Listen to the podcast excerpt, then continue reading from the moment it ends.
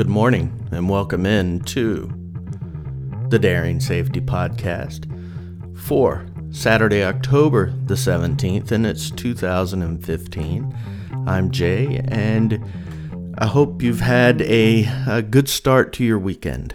Um, it's certainly Fridays are interesting, and certainly Friday nights are always interesting in emergency services because, well, um, people tend to, shall we say, sometimes imbibe too many spirits and therefore uh, become a little bit unwieldy. And of course, it's sad, but, but lives are lost on, on Fridays and Saturdays uh, due to, for example, drunk driving and those sorts of things. Um, of course, this podcast isn't about drunk driving, although firefighters and police and EMS have been the victims of of drunk drivers. But being that our name is Daring Safety, I thought today we would start off with uh, just a couple of facts. Okay, there's a saying. Um, in fact, there's a website called Everyone Goes Home, and it's a really great thing, and it, it talks about safety and it talks about it goes against this whole duty to die thing that, that some firefighters have. And it's it's just a great you know, it's a great program. But the fact is not everyone goes home. And the goal is to get that down to zero. And so far in 2015, 70 firefighters have uh, died in the line of duty. And that that's 70 people who have died in the line of duty. 70 firefighters across the United States. When we start looking, if we if we bring in every every firefighter around the world, of course the number drop. I mean the number, excuse me, jumps doesn't drop. The number jumps, and so the question is always asked. You know, how can we continue to reduce the numbers? And to me, the big answer on reducing the number of firefighter deaths is knowledge of the job. You know, you can you can have the best personal protective equipment. You can have brand new fire apparatus. You can have um, you know physically fit firefighters who aren't necessarily going to you know going to to suffer from cardiac problems and, and all the sorts of things that firefighters do suffer from, cancer, all those sorts of things.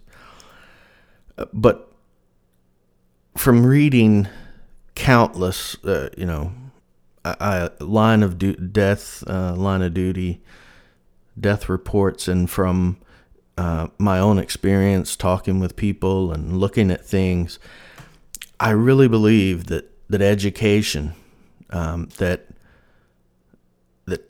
knowing your job is the key to going home.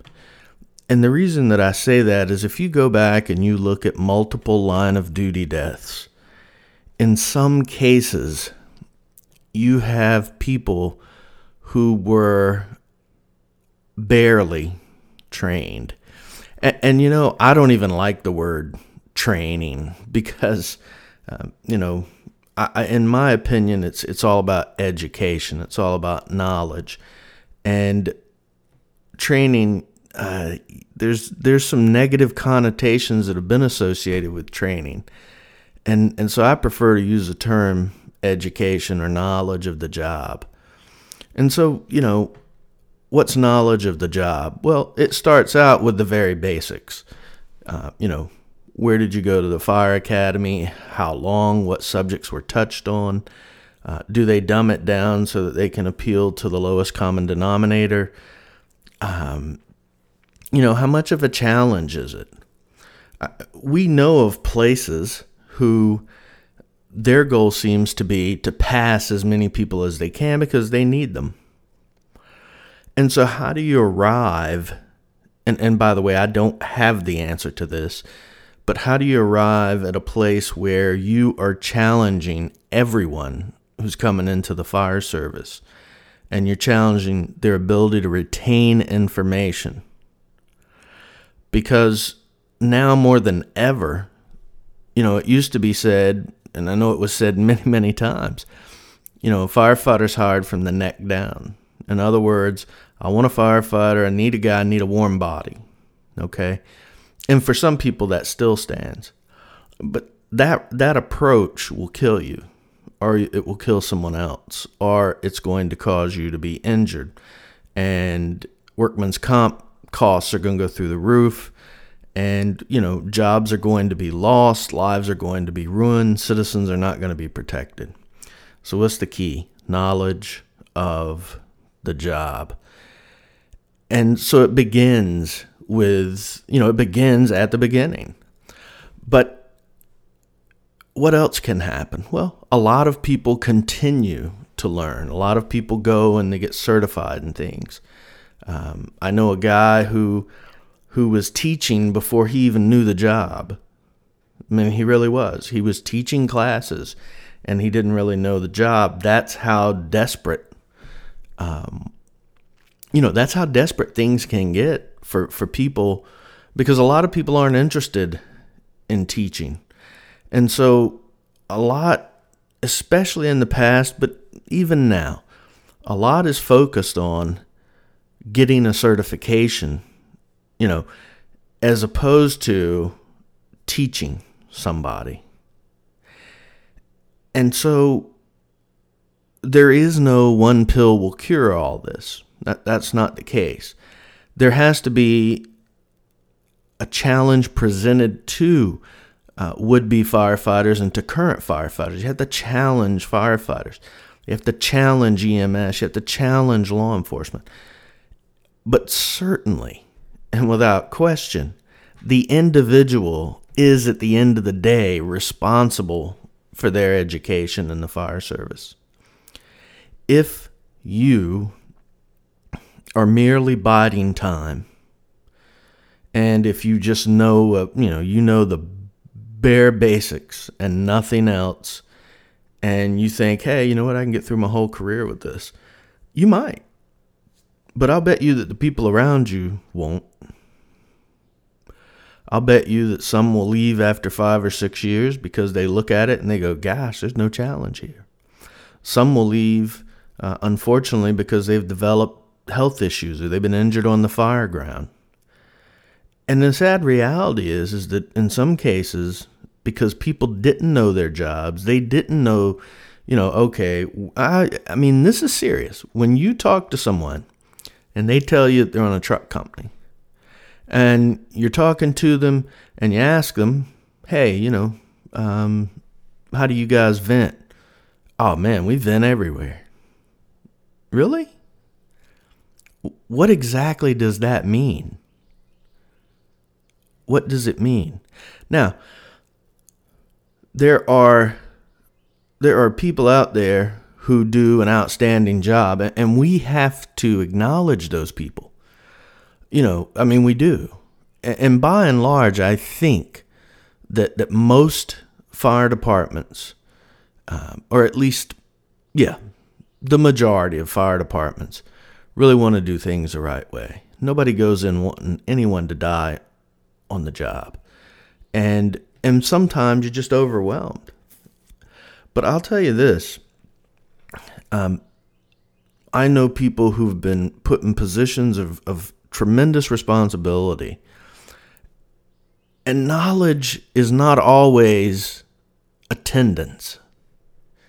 So, for example, let's say you go to every class you can. Let's say you go to every expo and and every conference and all this other stuff. And let's say that sometimes you even present at a conference. It still doesn't mean that you have knowledge of the job. I recall um, talking to uh, the training officer at one fire department, and it's a really good fire department, by the way. They really are. Um, and and I just asked him. We were talking about pumping, and I asked him. I said, "Hey, I said, you know, how do you guys drop prime? You know, because I was looking at these the new apparatus they just got in, and uh, he looked at me like like I was a ghost. He said, what? I said, well, how do you drop prime? And uh, he said, well, we prime our trucks. I mean, we got a primer. I'm like, okay. I said, but what happens if the primer breaks? What happens if it doesn't work? He said, we call another engine in. Hmm, okay. So we kind of went through drop priming. And by the way, I'm not singing my praises. Actually, I'm singing his praises. And the reason I say that is, is because I mentioned it to him and he didn't get offended. And I think that's a big thing. I really do. And I think there have been so many leaps and bounds. And by the way, this fire department that I'm talking about, and this training officer who is now a fire chief, um, among the best trained in the country, in my opinion. They are. But it, what I'm saying is, you can go to tons of conferences. You can be certified in 368 different fields. And there are still things that you won't know. And sometimes you won't know the very basics. And so, knowledge of the job is vital for safety on the fire ground because it's such a dynamic environment. And we all know, we all know that most people have no clue, and I'm talking about the public, they have no clue about just how difficult firefighting can be most people look at it. I mean, I've had guys tell me, "Oh, I volunteered when I was 17 or 18." Yeah, I know. I'm, it's not that big a deal, and maybe it wasn't a big deal then to them. But that tells me that you know what they really didn't they didn't get into it. People don't understand that that you know you need to have an understanding of hydraulics. You need to have an understanding that physics is a big thing. You know, heat transfer um, all these things, people just think you show up, you throw water on the fire. Why? Because that's what people see. And the fire service has done a horrible job, in my opinion, as a whole, of telling people, you know what? No. You know, law enforcement's not just showing up and putting cuffs on a guy. Okay? And firefighting is not just showing up and dumping water on a building. Although sometimes, let's face it, that's what you do, right? But there's so much more that goes into it. And and so I think that's something that, that we again need to work on. But in working on it, we have to make sure that firefighters understand what they're talking about. And that no matter how many certifications they have, no matter how many degrees they have, uh, no matter what position of authority they're in, you know, to me, you have to test the knowledge of the job if you want success. And you know, one of the things that, that I've seen over the past 10 years, and I, I have, I've been a very strong advocate for uh, for them as women in the fire service. And, and to me, there's no debate, although um, there still seems to be. You know, I, I've I've heard and still hear far too many people who say, you know what, women don't belong in a fire station. And I always remind them that he, here's the problem with that kind of approach, okay? There used to be a time when people said African Americans didn't belong in a fire station. And then eventually said, well, yeah, it's okay. And then eventually, you know, they it, this became that and that became this and so it's it's fairly accepted now, right? And and it's sad that I say it's fairly accepted because it, it should be a non issue. We have to judge people based on the individual, not based on anything else. And I think with women, you have to do the same thing. Okay? There are lots of women out there who understand and know the job as well or better than any man. And, and you know, I always hear, uh, I was talking with someone the other day, uh, day before yesterday, and, and they said, you know, I don't like women in the fire service because they're not strong. And I mentioned to him, I said, Really? I said, Well, there are women out there who are stronger than men.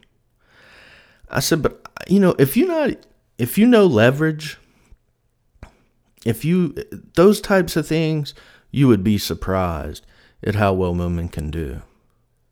And you know, we have made great strides with respect to women in the fire service. There are female fire chiefs. There and and some female fire chiefs aren't particularly liked and i think part of that is because they're female and then there are some who are just lousy just like there are some men who are lousy Um, the problem is, is that women have to be great all the time.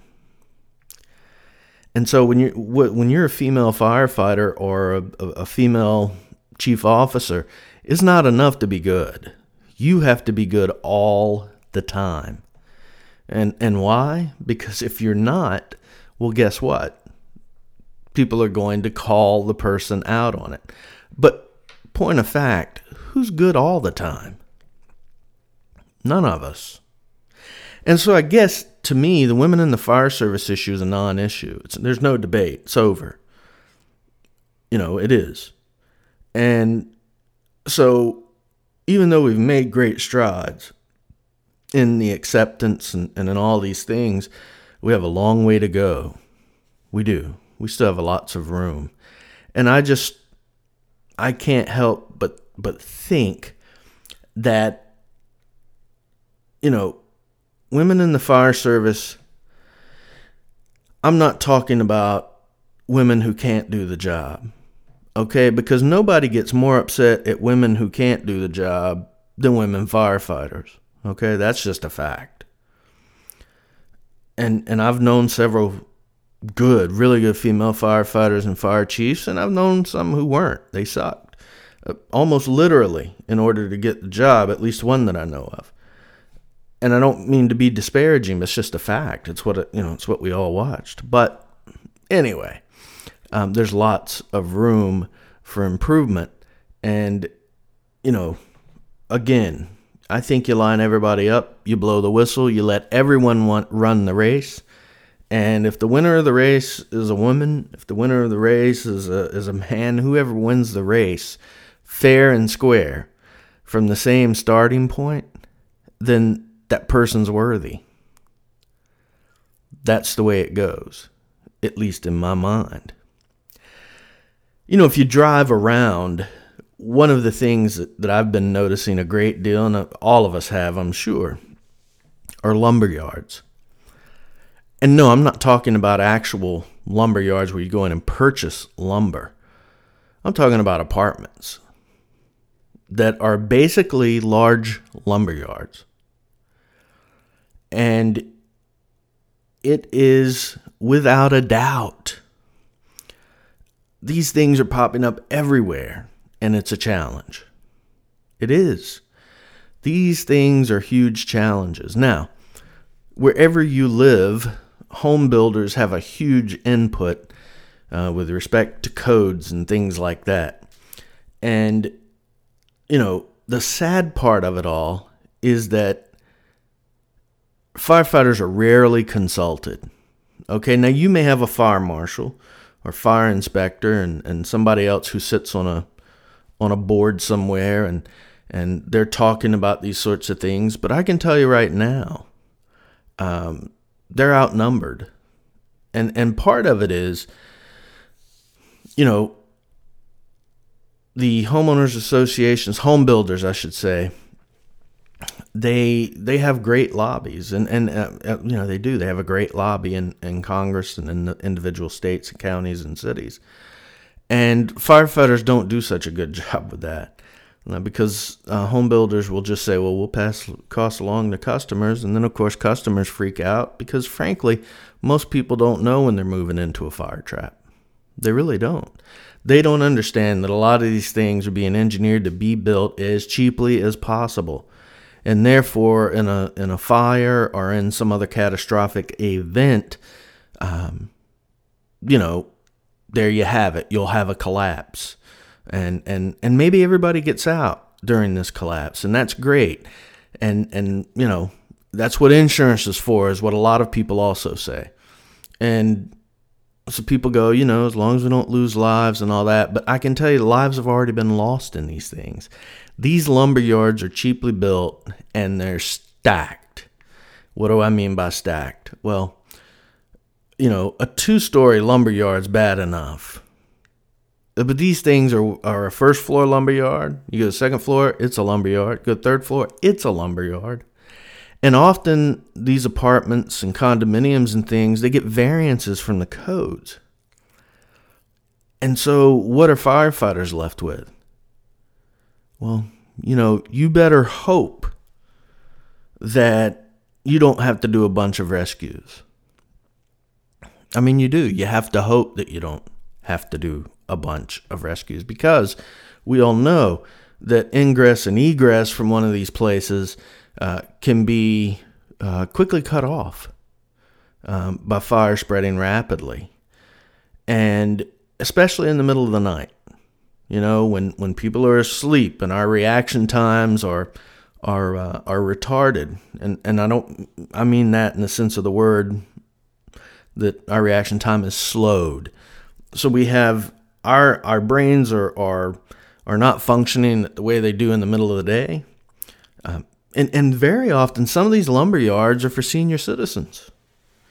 Now, I know all the the code junkies out there, or a lot of them will say, "Oh, but there's you know there's firewalls and there." Yeah, I've all of us have probably watched fires burn right through a one-hour firewall in about two and a half minutes, and and it's because of the way the firewalls are constructed. It's because some people don't use intumescent material and all this other crap, right? I mean, there's tons of reasons why it doesn't work.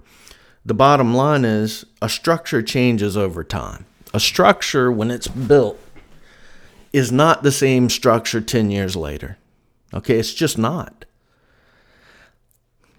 And, you know, we're used to seeing structures that were built. I'm going to just take one time period, for instance. Let's say a structure that was built in, say, 1920, okay? And, and these structures, if they're kept up, they last a long time. If, if you've been in any historic city in the United States, you will see structures that have been around for a very, very long time. And it's because they've been kept up. And of course, now they're they're historic and you can't tear them down, you can't alter them or modify them in any way, shape, or form. But do any of us really believe? And I mean, ask yourself this Do you really believe that in a hundred years, these cheaply built, stacked lumber yards are going to be something that's going to be standing around and people are going to go, wow, look how well they built that building? My answer to that is no, you won't see it. I mean, I don't think you will. Now, I won't be here a hundred years from now, but I think that that in some cases the owners and builders of this, it, and I'm not saying I'm saying that in many ways I think it's criminal the the way they construct these things. Not that they've necessarily broken any laws. Um, certainly some have, but it, it's criminal. And uh, I know what people are going to say. You know, that's what we have the fire department for. Or, you know, well, you know what? Don't live in it. You're absolutely right. And, and that's easier said than done. And it's like all things when it comes to uh, to the fire service. One, we don't prosecute arson nearly enough. We don't get convictions in, in arson cases. Number two, our codes, when enforced, you know, sometimes, and and I think that sometimes actually it's for some of us a lot. Um, you're not allowed to do your job. Why? Because so and so knows this guy who knows that woman who knows the mayor, or city councilman, or county councilman, or member of a district, or whatever. And so, you know, and the public most of the public they don't care. Okay, they just want a place to to live. They want something cheap and let's face it, um, people like window dressing. You know, I mean they if you paint a turd, it's still a turd, but some people will buy it and say that's a work of art. So, you know, I think with firefighters, that's one of the things that, that you really have to look out for these lumber yards and adjust and adjust tactics accordingly. And, and frankly, have a plan if you want to go home and if you want to protect citizens from themselves. Um, in the last podcast, I talked about communications between agencies uh, in South Carolina and how well it worked. And I received some email uh, from people in other parts of the country who say, wow, that's great, but, you know, our communications suck. And so you know, I think it, it begs the question why is there poor communication between agencies? Uh, and I, I, think part of it is pride. I, I really do. I think, uh, you know, pride is biblical, let's face it.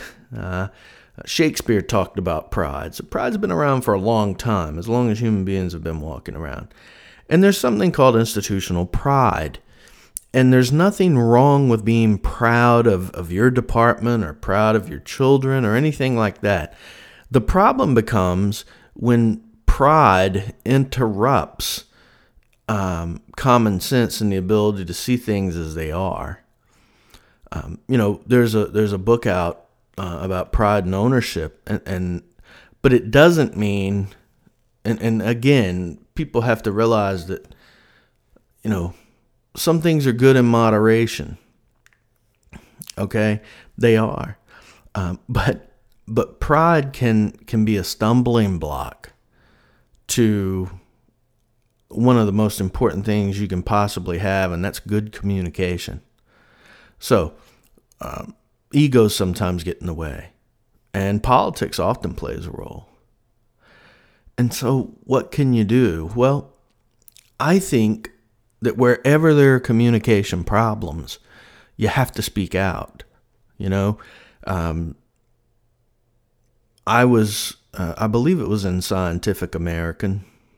I, I, believe it was. I was quoted in it about the FDNY um, about, I don't know, four, five, six years ago about uh, the their communications and you know it was New York has has issues and that that they've tried to address, and it's difficult sometimes because of the way that New York is set up. It's huge city, number one. There are a lot of dead spots, um, all sorts of things. But New York is not the only town or not the only city. It's definitely a city who has communication problems.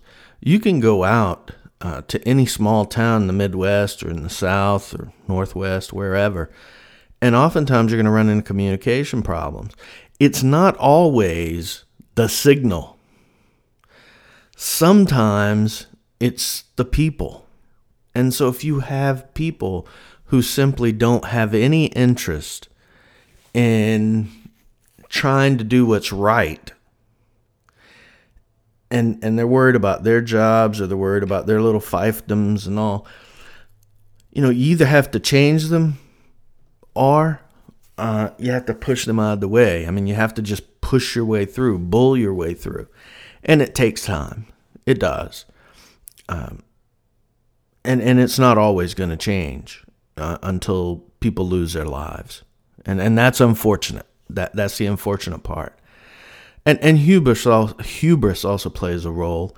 Um, you know, that's on display in, in a couple of line of du- duty death reports and and and other reports and and even own personal experiences is that some people just you know the hubris it kills people it really does so what's in the future i believe that that as we continue to see sort of unified command structure um, I believe that we will see more and more uh, or better and better communications.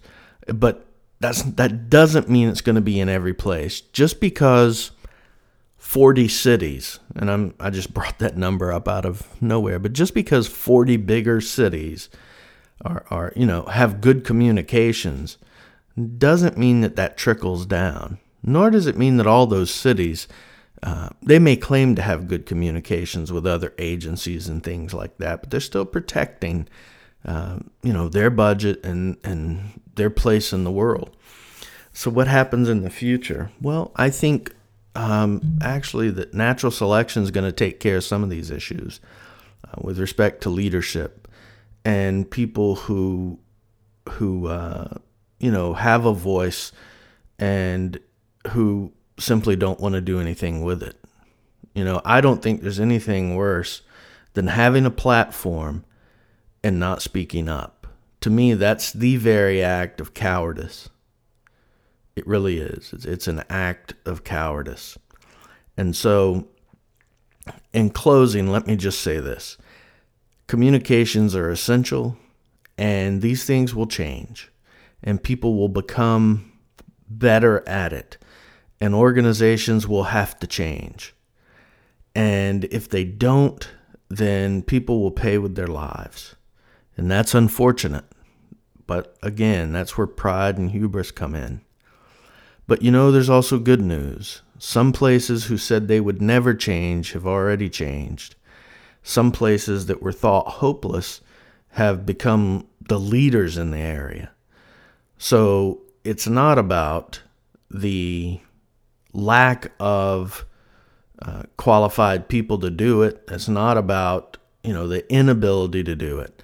it. It's all about getting the right person in there to force that change or to begin to force that change.